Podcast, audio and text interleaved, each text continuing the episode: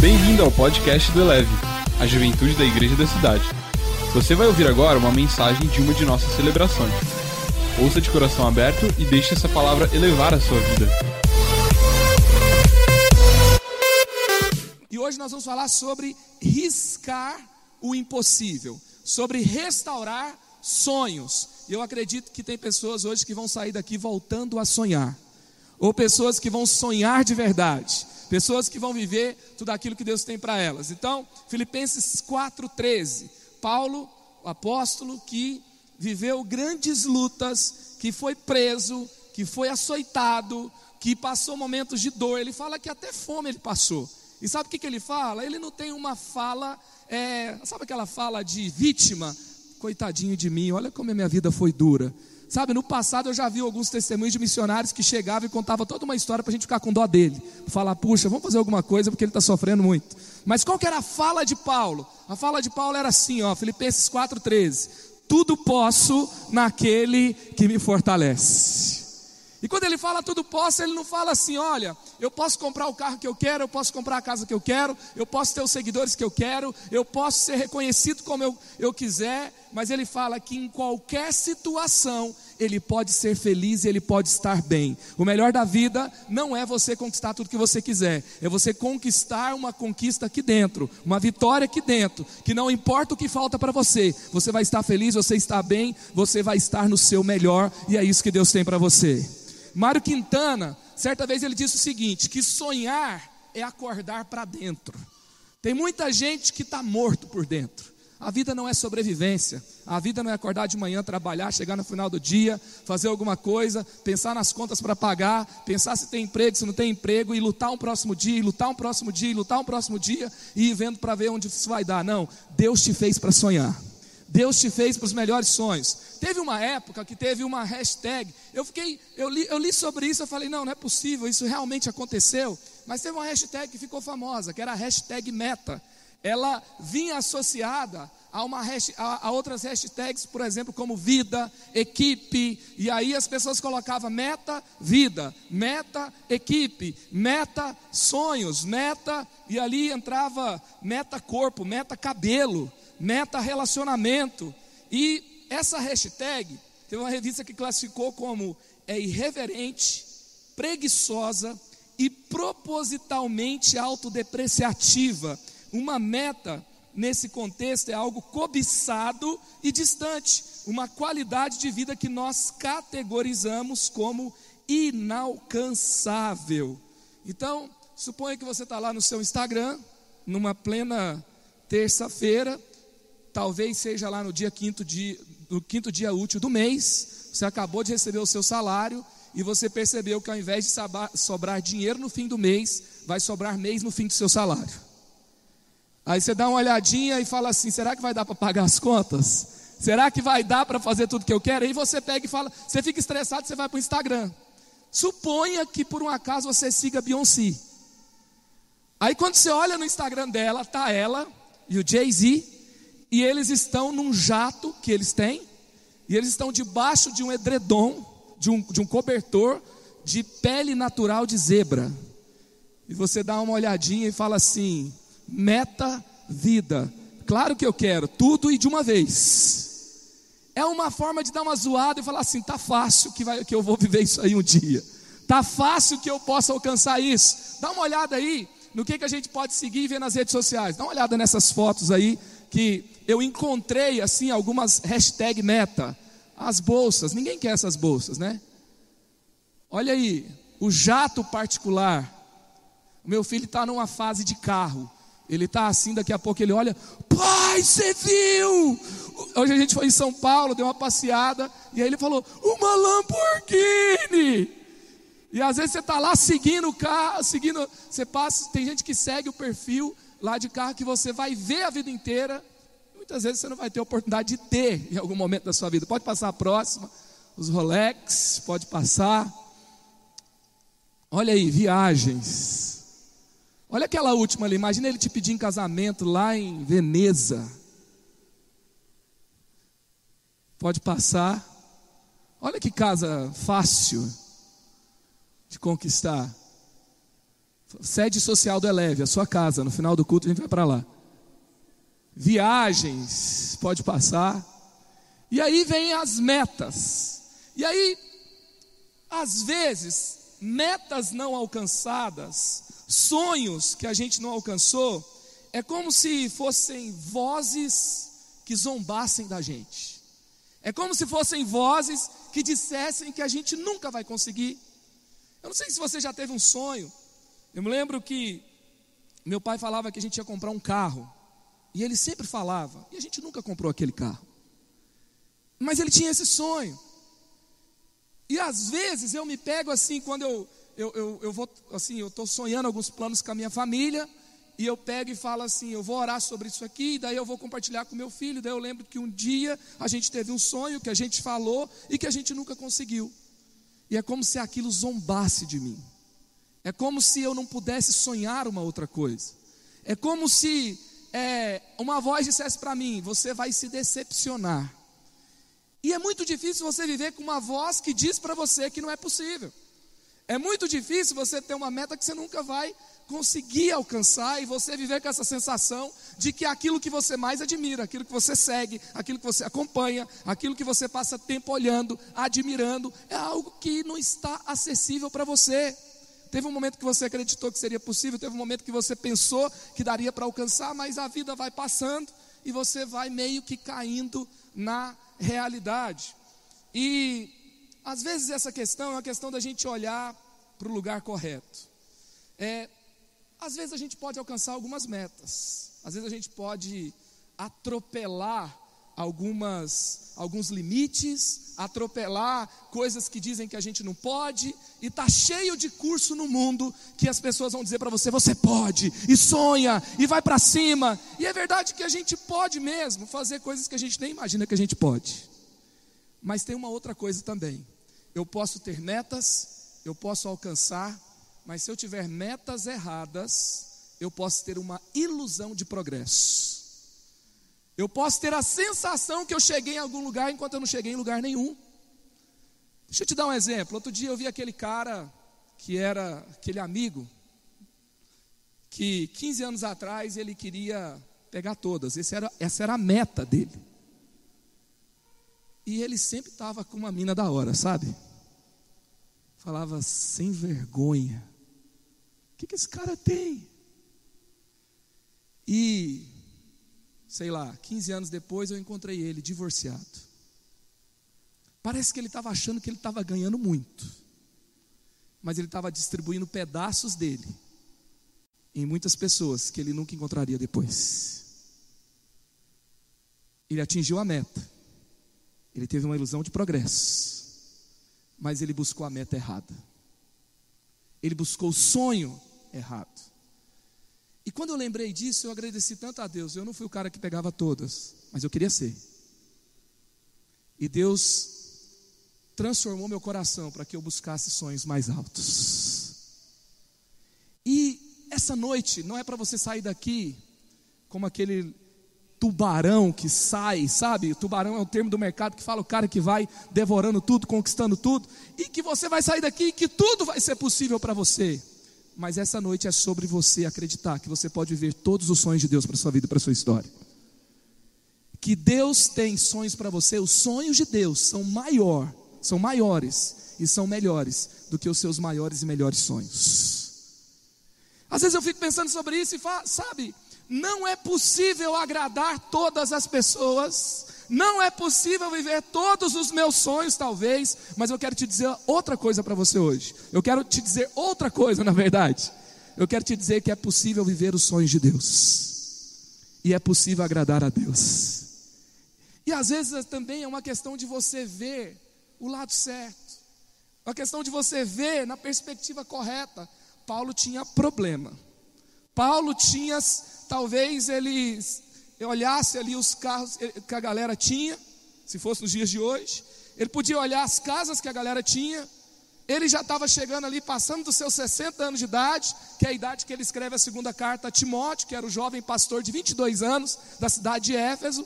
Ele já está é a carta que ele fala que ele tá, tinha já combatido o bom combate.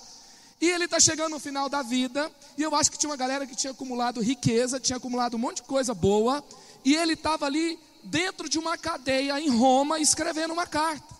Eu acredito que ele tinha uma convicção que ele não trocava ganhar pessoas da casa de Roma e influenciar aquele grande império e reformá-lo e fazer parte do mover de Deus na história. Ele não trocava isso por qualquer sonho barato de ter algumas coisas caras por aí. Às vezes é questão da gente olhar para o lugar certo. Por exemplo, eu fiquei triste, eu acompanho algumas coisas. Na minha adolescência um, tinha um cara que cantava no United e ele compôs tantas canções, marcou os nossos acampamentos. E eu soube um dia que esse cara abandonou a fé. Eu soube outro dia que outro cara, o Joshua Harris, ele influenciou a minha visão sobre, por exemplo, namoro na minha juventude, na minha adolescência. Eu espero que eu seja jovem ainda, mas e aí é, ele influenciou minha visão sobre é, é, apologética, sobre cosmovisão bíblica, e outro dia ele declarou que ele não acreditava mais em Deus. Eu fiquei triste, mas eu fiquei mesmo. E outro dia eu estava fazendo uma viagem, chegou uma notícia, uma pessoa compartilhou no WhatsApp falando assim, que o Brad Pitt tinha voltado para Jesus. Eu peguei e comecei a lembrar, cara, o Brad Pitt voltou para Jesus. Daqui a pouco eu vejo uma mensagem, eu começo a lembrar que o Justin Bieber já está há dois anos dando testemunho de uma fé, de uma caminhada nova com Jesus. Não sei se você percebeu, nessa noite a gente teve a encenação, uma dança na música do Kanye West, casado com a Kim Kardashian. E esse cara está declarando para o mundo inteiro que Jesus Cristo é o Senhor. Eu não sei se você tem se entristecido com as notícias que chegam, mas tem notícias boas do céu chegando, anunciando que Jesus continua vivo, que Jesus continua poderoso, que Jesus continua transformando vidas, que vale a pena se entregar para Ele, que Ele é o Senhor da história, que Ele está no governo, que Ele te ama, que Ele continua sendo bom e que Ele luta em seu favor e que o melhor está por vir. Se lança nele, que Ele vai se lançar para os melhores, vai te lançar para os melhores momentos da sua vida e para a sua história. É tempo da gente olhar para o lugar certo. E falando sobre isso hoje, eu quero te convidar a ver aqui na vida de Paulo. Viver o seu impossível em Jesus é o que? É focar em quem Deus te criou para ser. Atos 13, 9. Todavia, Saulo, também chamado Paulo, cheio do Espírito Santo. Esse cara teve uma mudança de nome. Esse cara matava cristãos. Esse cara tinha se entregado para uma religião. Agora ele se rendeu a Jesus e ele está cheio do Espírito Santo. Ele mudou o rumo da sua história. E olha o que, que diz lá em Atos 9, versículos 20 a 22. E logo pregava nas sinagogas a Jesus, afirmando que este é o Filho de Deus. Ora, todos os que o ouviam estavam atônitos e diziam: Não é este o que exterminava em Jerusalém os que invocavam o nome de Jesus? Saulo, porém, mais e mais se fortalecia e confundia os judeus que moravam em Damasco, demonstrando que Jesus é o Cristo. Paulo, ele um dia pegou um roteiro, ele tinha uma meta, e a meta dele era ser o cara mais extraordinário da sua religião. Era ser o cara, só que ser o cara mais extraordinário da sua religião significava ter muito poder numa das cidades muito importantes do mundo antigo, que era Jerusalém. E ele também era cidadão romano, então ele estava bem ele estava benzaço e ele era influente. E poder significava também dinheiro. Poder também significava ter os melhores lugares na sociedade. E ele estava muito bem com isso. Mas daqui a pouco ele se encontra com Jesus. E daqui a pouco ele descobre que aquelas medalhas que ele tinha não valia nada. E daqui a pouco ele começa a focar no novo tempo, numa nova história. A transformação foi tão rápida, tão radical, que daqui a pouco as pessoas se confundiam. Não era esse cara que matava, agora ele prega Jesus. Sabe o que, que eu estava pensando aqui? Quando eu foco muito no meu passado e eu não entendo a nova vida que Deus tem para mim, muitas vezes eu estou perseguindo algo e eu estou com vozes que me humilham aqui e eu estou tentando viver algo novo, mas eu estou voltando e às vezes eu caio eu estou caindo ali na sexualidade, eu estou caindo em algumas mentiras que Satanás lança para mim, mas enquanto eu não focar na nova vida que Deus tem para mim, eu não vou conseguir ser o que Jesus quer que eu seja. Deus não quer que você sofra mais pelo pecado que você cometeu, que você não, não consegue se livrar dele. Deus não quer que você foque nas suas fraquezas. Deus quer que você foque no novo homem que está sendo gerado na vida dele, dentro de você, cheio de vida, cheio de liberdade, cheio de esperança. E rapidamente você vai confundir pessoas, porque uma nova expressão do céu se formará em você. Jesus ambulante nessa cidade, em forma humana, na sua vida, vai andar por todos os lugares e vai anunciar que há uma vida livre, poderosa e feliz nele. Esse, foi Paulo. Essa foi a história de Paulo. Se a gente lembra, por exemplo, de Jacó, que a gente falou nessa série, se Jacó ficasse é, preocupado demais com Jacó que ele era, ele recebeu um novo nome chamado Israel, de enganador, ele se tornou aquele que vence com Deus. Se ele ficasse muito preso em quem era Jacó, ele nunca se tornaria Israel. Hoje Deus está te chamando para que você olhe para frente e que você veja a vida que Ele colocou disponível a você. Sabe, eu tenho ouvido tantos, tantos testemunhos, eu não sei porque eu senti te contar aqui. Nós tivemos testemunhos tão lindos, tão incríveis nos nossos 30 semanas esse ano. Eu ouvi, por exemplo, meninas falarem: esse ano eu estou completando quase dois anos que eu não me corto mais. Outro que falava: eu nunca mais tentei suicídio. Outros que falavam: eu nunca mais usei drogas. Outros que falavam: eu não sou mais dependente de relacionamentos destrutivos. Eu sou filho amado de Deus, lutando, vencendo na minha área de recuperação. Ei, deixa eu te dizer uma coisa: está no tempo onde você vai começar a dar novas notícias a respeito de você. Está no tempo que o mundo vai começar a ver uma nova expressão do céu na sua vida. segunda coisa, isso é sobre você. Você viver seu impossível com Jesus é sobre você ressignificar dar um novo sentido para os seus sonhos. Filipenses 3, 12 e 14. Não que eu já tenha recebido ou já tenha obtido a perfeição, mas prossigo para conquistar aquilo que também fui conquistado por Jesus Cristo. Irmãos, quanto a mim não julgo havê-lo alcançado, mas uma coisa faço, esquecendo-me das coisas que ficaram para trás e avançando para as que estão diante de mim, prossigo para o alvo para o prêmio da soberana vocação de Deus em Cristo Jesus. Paulo ele mudou. Essa mensagem não é sobre você mudar a sua meta e quando você alcançar você dobrar a meta, tá? É sobre você ressignificar qual é o propósito, qual que é o real significado dos sonhos que Deus tem para a sua vida e para a sua história. E Paulo ele olha para a vida dele e ele tem um alvo muito claro. Olha aqui, por exemplo, Filipenses 3, 8 e 10. Mais do que isso, considero tudo como perda, comparado com a suprema grandeza do conhecimento de Cristo Jesus. Então, o que, que se tornou perda? Aquilo que ele tinha conquistado nesse mundo. Isso se tornou perda diante de quê? Da grandeza do conhecimento de Cristo Jesus, o meu Senhor, por, cu, por cuja, cuja causa perdi todas as coisas. Eu as considero como esterco para poder ganhar a Cristo e ser encontrado nele, não tendo a minha própria justiça que procede da lei, mas que vem mediante a fé em Cristo, a justiça que procede de Deus e se baseia na fé. Quero conhecer a Cristo, ao poder da sua ressurreição e a participação dos seus sofrimentos, tornando-me como ele em sua morte. Qual que é o alvo de Paulo agora? Ele tinha tido um alvo de conquistar os melhores lugares de uma religião e de uma cidade e de uma cultura mas agora ele tem um alvo diferente. Quero conhecer a Cristo e o poder da sua ressurreição. Agora deixa eu te perguntar uma coisa: quanto que a gente termina de conhecer Jesus? Cara, eu vou passar a eternidade conhecendo Jesus. A Bíblia fala que os anjos cantam santo, santo, santo. E eles se curvam, aí quando eles se levantam, eles ficam maravilhados de novo e falam: Santo! Eles estão a eternidade inteira fazendo isso. E Paulo fala assim: quero conhecer a Cristo. Paulo fala assim: o meu alvo não é mais um destino final nesse mundo. Eu quero estar sempre no processo de conhecê-lo mais. E ele fala: Eu não só quero conhecer e ter uma cabeça gigante cheia de conhecimento, não. Quero participar.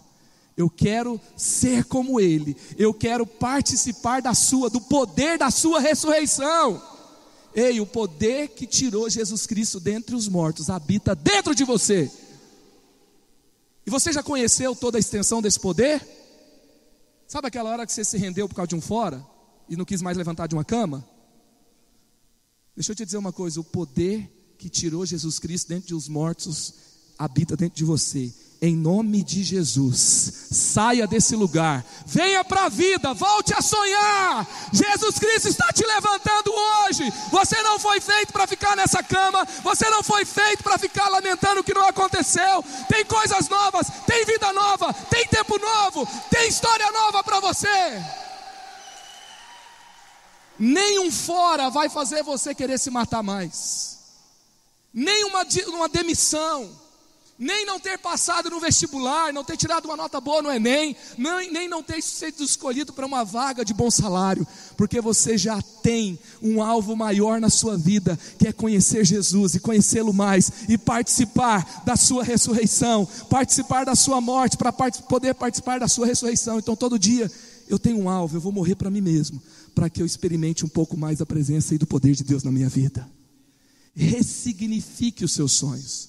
Sabe, eu vejo isso também na, numa palavra que o meu pastor sempre fala: foque o progresso e não a perfeição. Sabe, eu sempre estarei no progresso de ser transformado pela presença de Jesus. Sempre. Sempre estarei nesse processo. Sempre estarei avançando. E alcançar então esse alvo, nesse sentido, significa o quê? Significa em processo, mudança, relacionamento implica independência. Eu vou ser mais dependente dele nos meus sonhos, na minha vida e na minha história. Aliás, eu vou até deixar que ele jogue os sonhos fora, porque eu creio que ele tem o melhor para mim. E por último, viver o seu impossível com Jesus é vencer de dentro para fora. É vencer de dentro para fora. Porque era homem bom, cheio do Espírito Santo e de fé, e muita gente se uniu ao Senhor e partiu Barnabé para Tarso, à procura de Saulo. Tendo encontrado, então Barnabé era um homem bom, cheio do Espírito Santo, parte para Tarso, à procura de quem? Saulo, o novo discípulo que está no processo, que quer conhecer Jesus, que quer participar do poder da sua ressurreição, que agora tem novos sonhos, que agora jogou tudo fora e recomeçou.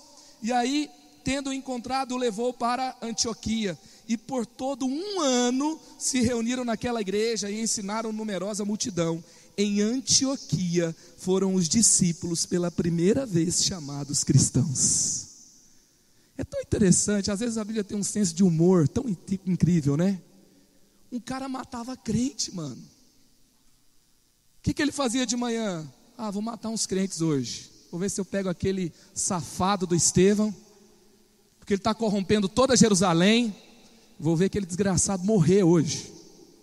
Começa a juntar uma galera, começa a fazer uma conspiração, e ele começa a se tornar o cara mais temido entre aqueles que seguiam Jesus.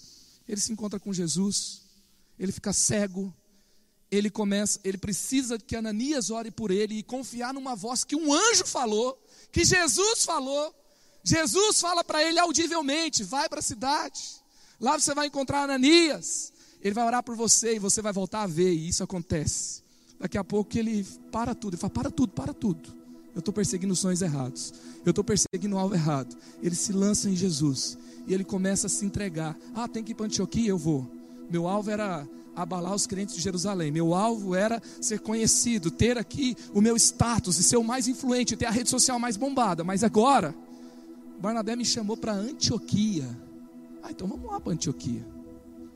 E o cara que mais perseguia crente é o cara que inaugura na história o termo chamado cristão. Mas ele não falou assim, gente, a partir de agora, nós vamos inaugurar uma parada, um movement que vai mudar a história. O nosso movement vai se tornar Cristãos Movement. Nós vamos fazer uma parada muito louca agora. A gente vai ficar super conhecido. E, cara, a gente vai entrar com o pé na porta. E a gente vai mudar a história. Ele não, ele viveu a presença de Deus. Não foi o que ele falou, foi o que falaram dele. Não foi o que ele apresentou, o que ele mostrou. Eu não tenho nada contra marketing, eu não tenho nada contra publicidade, eu não tenho nada contra movement. Mas Paulo iniciou um movimento Sabe, qual, sabe como que ele iniciou? Conhecendo Jesus e participando do poder da sua ressurreição. Deixando o velho homem e se tornando uma nova pessoa em Jesus. Esse era o seu alvo. E Antioquia, não foi ele que falou. Falaram que ele era um pequeno Cristo. Falaram que ele era um filho de Deus. E foi em Antioquia que pela primeira vez eles foram chamados cristãos. O pastor Fabiano uma vez falou uma frase que me marcou. Ele falou assim: A verdadeira espiritualidade não é anunciada, é apercebida. Sabe, não é o que eu falo que eu sou, é o que eu me torno. Eu não preciso falar. Quem é não precisa falar. Se preocupa em ser e não em falar. Se preocupa em se tornar e não em anunciar. Nós vemos no mundo que parece que as pessoas estão vivendo um caos tão grande que elas fazem questão de anunciar o tempo todo. Eu tenho uma espiritualidade, eu tenho paz. Eu tenho um negócio aqui de esvaziamento e eu estou me esvaziando de todo o caos. Eu tenho paz, eu tiro fotos disso, eu coloco na internet. Eu estou dizendo o tempo todo, eu sou uma pessoa melhor. Só que a vida sobre Jesus não é a vida com Jesus não é sobre você dizer o que você se tornou, é simplesmente se tornar. É simplesmente ser.